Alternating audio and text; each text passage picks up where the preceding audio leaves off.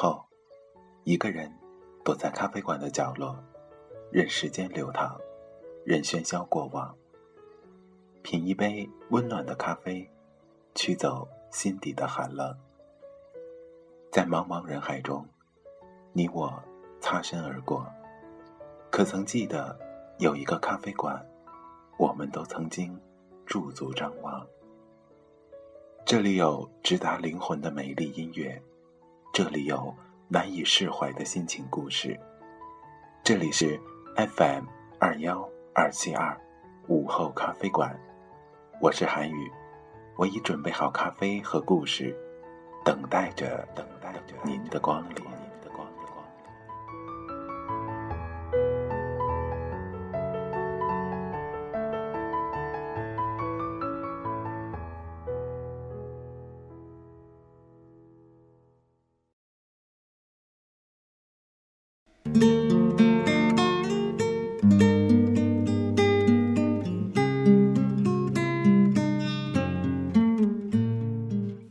我们家人都爱吃肉，尤其是我。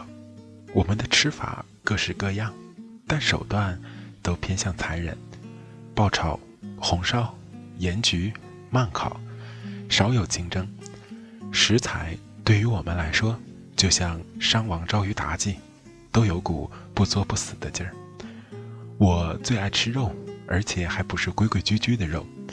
别的女生要是想拒绝谁，总得带点诚恳而又惨淡的笑容，慢吞吞地说：“实在不合适，你能找到更好的。”我就没那么麻烦。大家出去吃一顿，我迅速地报上一长串菜名：猪脑、腰花、大肠、鸡爪、牛舌、鹅肠、鱼子酱、鲜虾滑。哎，先生，你去哪儿？过年时团团围住，顿顿吃肉，长辈们最喜欢我。不管平日里我是一个多么忧伤悲秋的文艺青年，只要一到了饭桌上，我就永远能吃，永远喊饿，永远口水流淌。大家最不喜欢的是晨晨。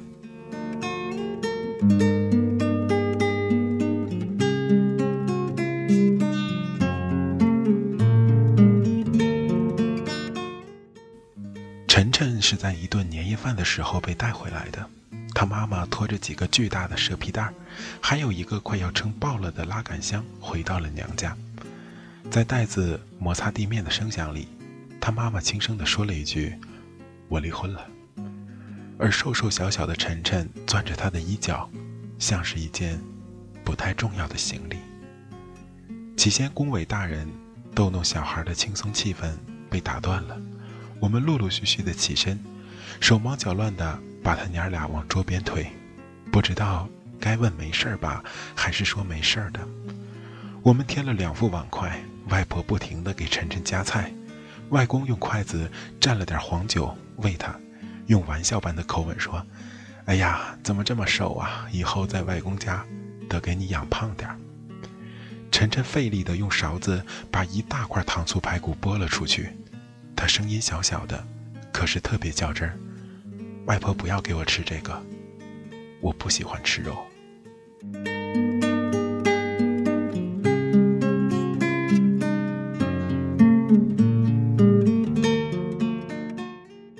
你尝尝呀，一大早去挑了很好的排骨做的，你姐姐他们想吃都吃不到呢。那你看，他们都要抢的。外婆示意他看向我，我非常配合，夹了一筷子往嘴里塞。还露出了心满意足的笑容。我真的不要。晨晨把目光收回，继续摇着头。我不吃肉的。这下子气氛真的陷入了僵局。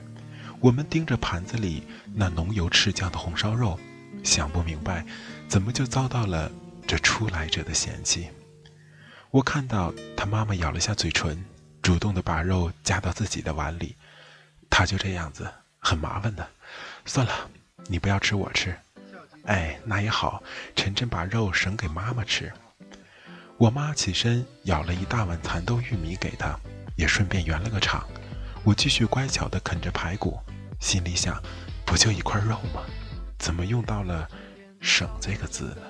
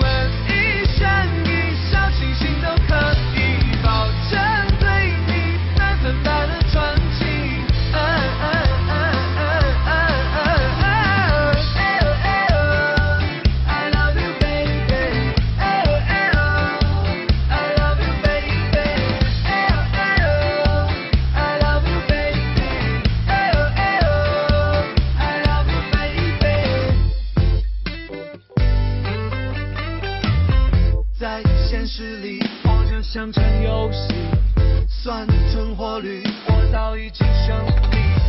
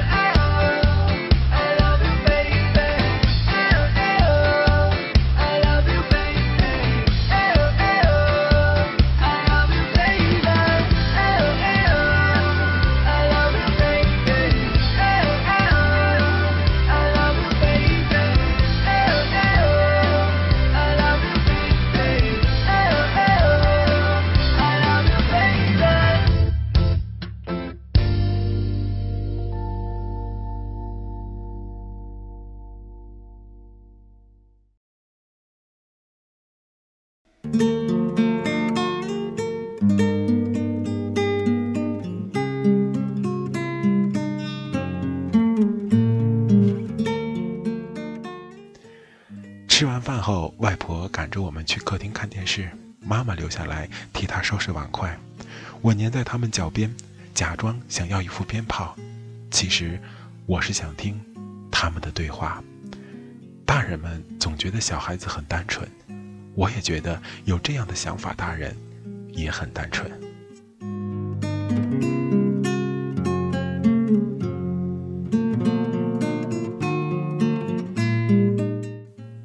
我妈把一个盘子摞起来，侧着身对着外婆盼叹气。她也挺不容易的，一步走错了就步步跟着错，现在连小孩子都要受苦，那能怪谁呀？当初是她自己非要嫁给那个人的，我们都说外地人不好，她哪儿听进去了？唉，现在她也算尝到苦头了。你看晨晨，平时不知道在吃什么，整个人黄黄的，都要瘦死了，连肉都吃不惯。外婆把几盘没吃完的菜拌到了一起，一个人带着孩子，以后还有很多苦要受呢。你多帮帮她吧，总归是你日子还过得去。我妈低声应和了一下，过了一会儿，她从厨房出来，看见我还蹲在地上，就用特别温情的声音跟我讲。不要买鞭炮了，那个有什么好玩的？一会儿我带你去买一箱大烟花。那个春节，我妈特别好说话。我想买薯条，就带我吃必胜客；我想买条裙子，就带我逛商场。她给的特别慷慨，只是除了一点，哪怕是递给我一个冰激凌，她也要问：“妈妈对你好不好？”不等我回答，她就会自顾自地接下去：“没事儿，妈妈有能力对你好，所以你想吃什么，想玩什么，都行。”十三岁的我懵懂地沉浸在这种幸福感里，我只觉得妈妈很大方，不知道别人的苦难，有时候就是自己幸福感的催化剂。晚上我们聚在一起吃饭，大家都夸我的裙子好看，外婆把一大块鱼肉放进我的碗里。我嘴巴忙到吃不过来，倒是再也没有人逼晨晨吃肉，或者可能也有，我没注意吧。很多人都说看我吃饭特别有食欲，所以我想，十三岁的我穿着毛茸茸的裙子，使劲往嘴里扒了饭的场景，应该和贴在门上那个脸蛋红扑扑的金童玉女一样，从内而外透着喜庆。隔了好几年才回家。外婆给我们收拾房间，铺好羽绒被子，然后就拉着我妈絮叨着晨晨。外婆说她上六年级了，马上就要上初中了，成绩中不溜秋的。他妈妈准备给他花钱上跨区的好学校了。我妈估计是看我理东西理得带很带劲，想拍我马屁，就说怎么读书还这么麻烦呢？我们这个家一点儿都没有费过心思。外婆一下下的把枕头拍松，哎，你说换个孩子呢，就知道妈妈的钱来的辛苦，知道要好好读书添乱。他倒是傻愣愣的，什么都不想。他这个情况，按理说应该很懂事儿的呀。我妈笑着打了个岔，他现在吃肉了吗？学校里大家都吃，他总要吃几口吧？外婆一个劲儿的摇头，还是不吃的。我也懒得说他，总归。管不到头啊！只为你盈盈一笑，我便讨厌，无处可逃。把剑斩情丝，情丝却在指尖轻轻绕，都只为情字煎熬，望子成霞少英豪。前世儿女情，还欠你多少？只为你盈盈一笑，我便讨厌，无处可逃。拔剑斩情丝，情丝却在指尖轻轻绕，都只为情字煎熬。望子成霞少英豪，前世儿女情还欠你多少？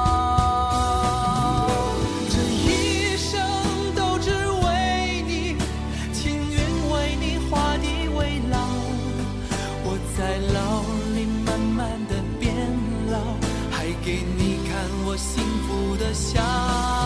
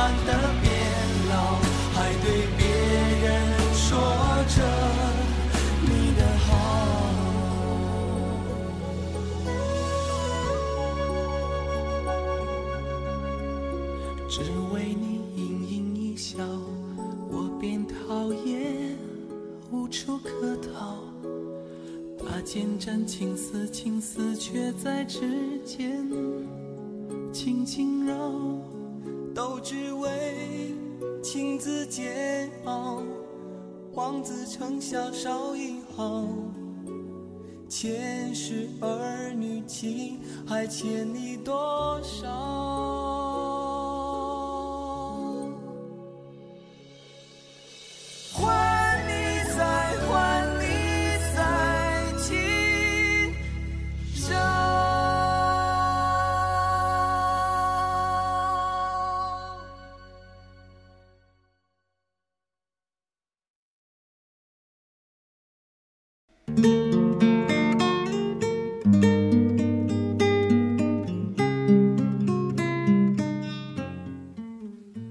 的时候，我再次看到了晨晨，他个子蹿高了很多，两颊还是没什么肉。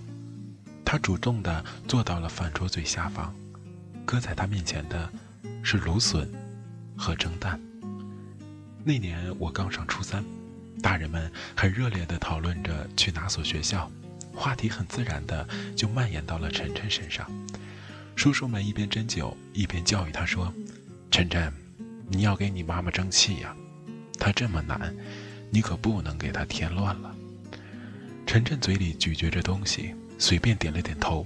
于是大家七嘴八舌，从初中择校扯到了将来就业，每个人都在等待晨晨的表态，等待着他把随意的表情收起来，把芦笋咽下，郑重其事地说：“我知道，我会好好读书，将来报答妈妈。”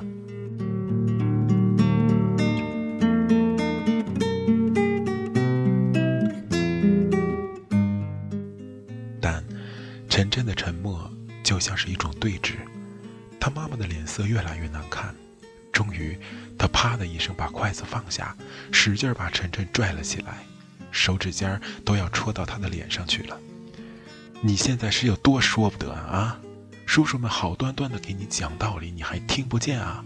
你是瞎了看不到我一个人带你这么辛苦，还是聋了听不进一句忠言逆耳啊？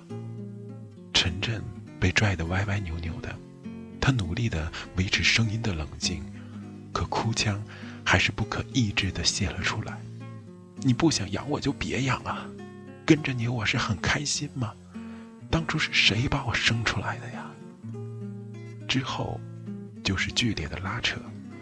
他妈妈用苦大仇深的口气讲一个人带着晨晨有多么艰难，而大人们毫无力度的劝架，更像是一场煽风点火。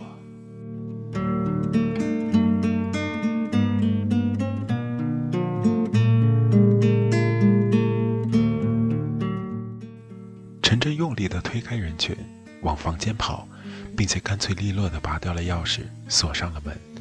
大家簇拥地来到门口，他妈妈使劲地拍着门，叔叔们满屋子找备用钥匙，外婆不停地重复：“晨晨，快开门，妈妈跟你讲道理呢。”一直都没有离开桌子的我，不知道怎么想的，在一片忙乱中敲了敲门，说：“晨晨，我们聊聊。”过了一会儿，门开了一条细细的缝，只够我伸进手掌。叔叔们想要推门而入，被我妈拦住了。她说：“别了，就让两个孩子谈谈吧。”我进去的时候看了我妈一眼，她有点欣慰，也有点担忧。我知道，那一刻她肯定觉得自己是教育专家。我也觉得自己挺像专家的。我对着眼皮肿肿却固执地别着头的晨晨说：“差不多得了，快出去吧。现在大家挺心疼你的，觉得你妈妈太冲动，再拖下去。”他们就嫌你不识相了。晨晨吃惊地望了望我，大概没想到这一个饭桌吉祥物、家族里的好学生竟然会讲出这样的话，但他迅速地背过身去。他们爱怎么想怎么想，我不管。晨晨，我再度艰难地开口：“你就跟妈妈道个歉，以后读书认真点儿。其实好成绩能带来很多便利，至少大人不会再一直盯着你。”我真的读不好啊！晨晨两手一摊，激动地看着我。爱，难道不应该没有条件吗？为什么我非得拿第一名上好学校，非得吃肉他们才会爱我呢？我愣了一下，其实当时我隐约知道想说什么，可是十四岁的我阅读的还是意林跟读者，对着毫无温情修饰、丑陋难当的直白真相，还是想要偏过头去。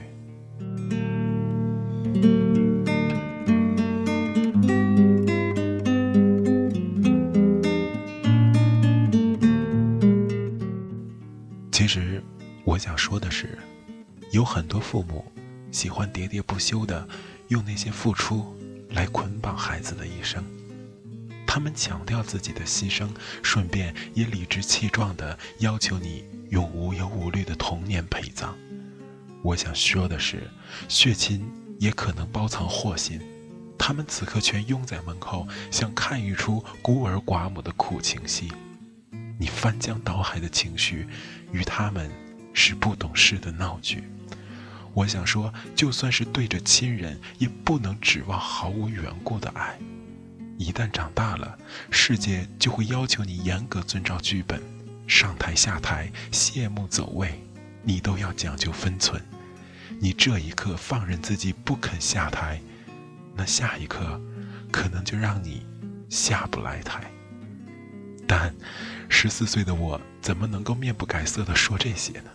我只是拍拍他的肩膀，说：“快出去吧，别让家人看笑话。”这是我最后一次看见晨晨，是在我们家。那个日子我记得相当清楚，因为那是我青春期挨的最后一顿骂。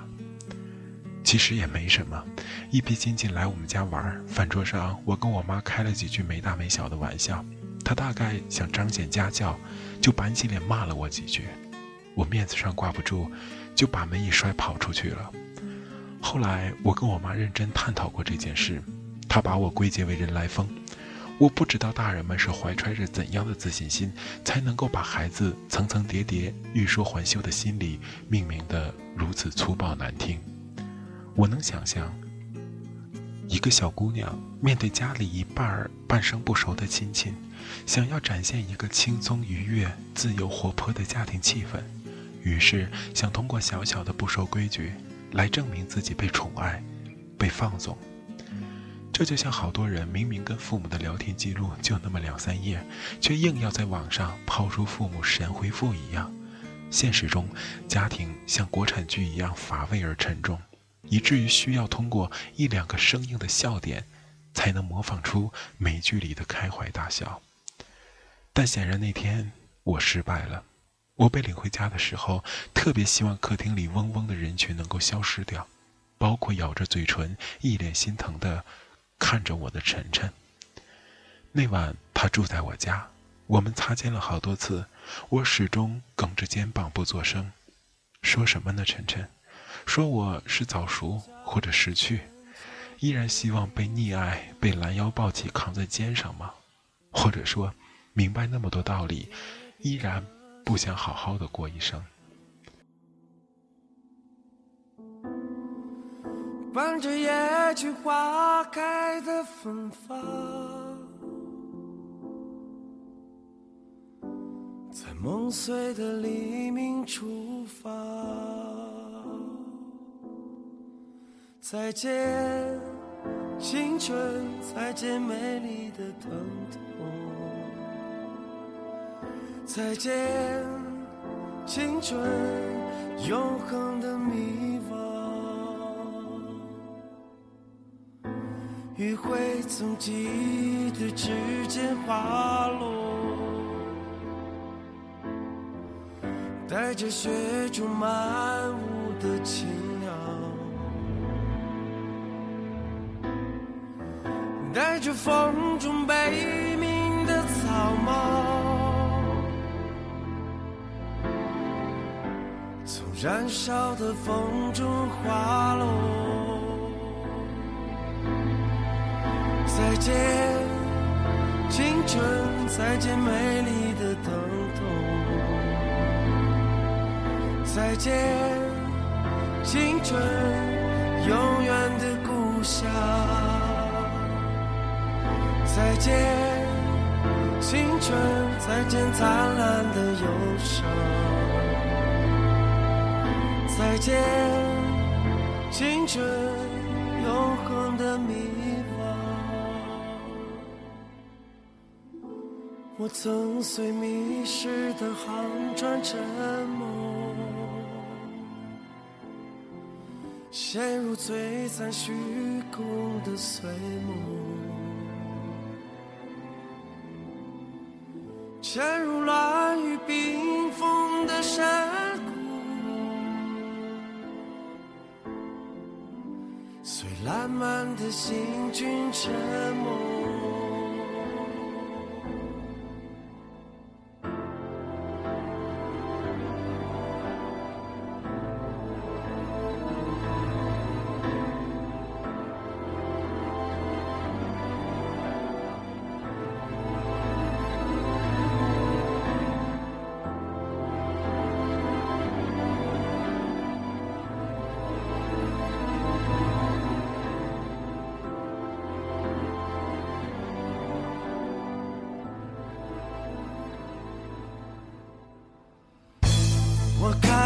my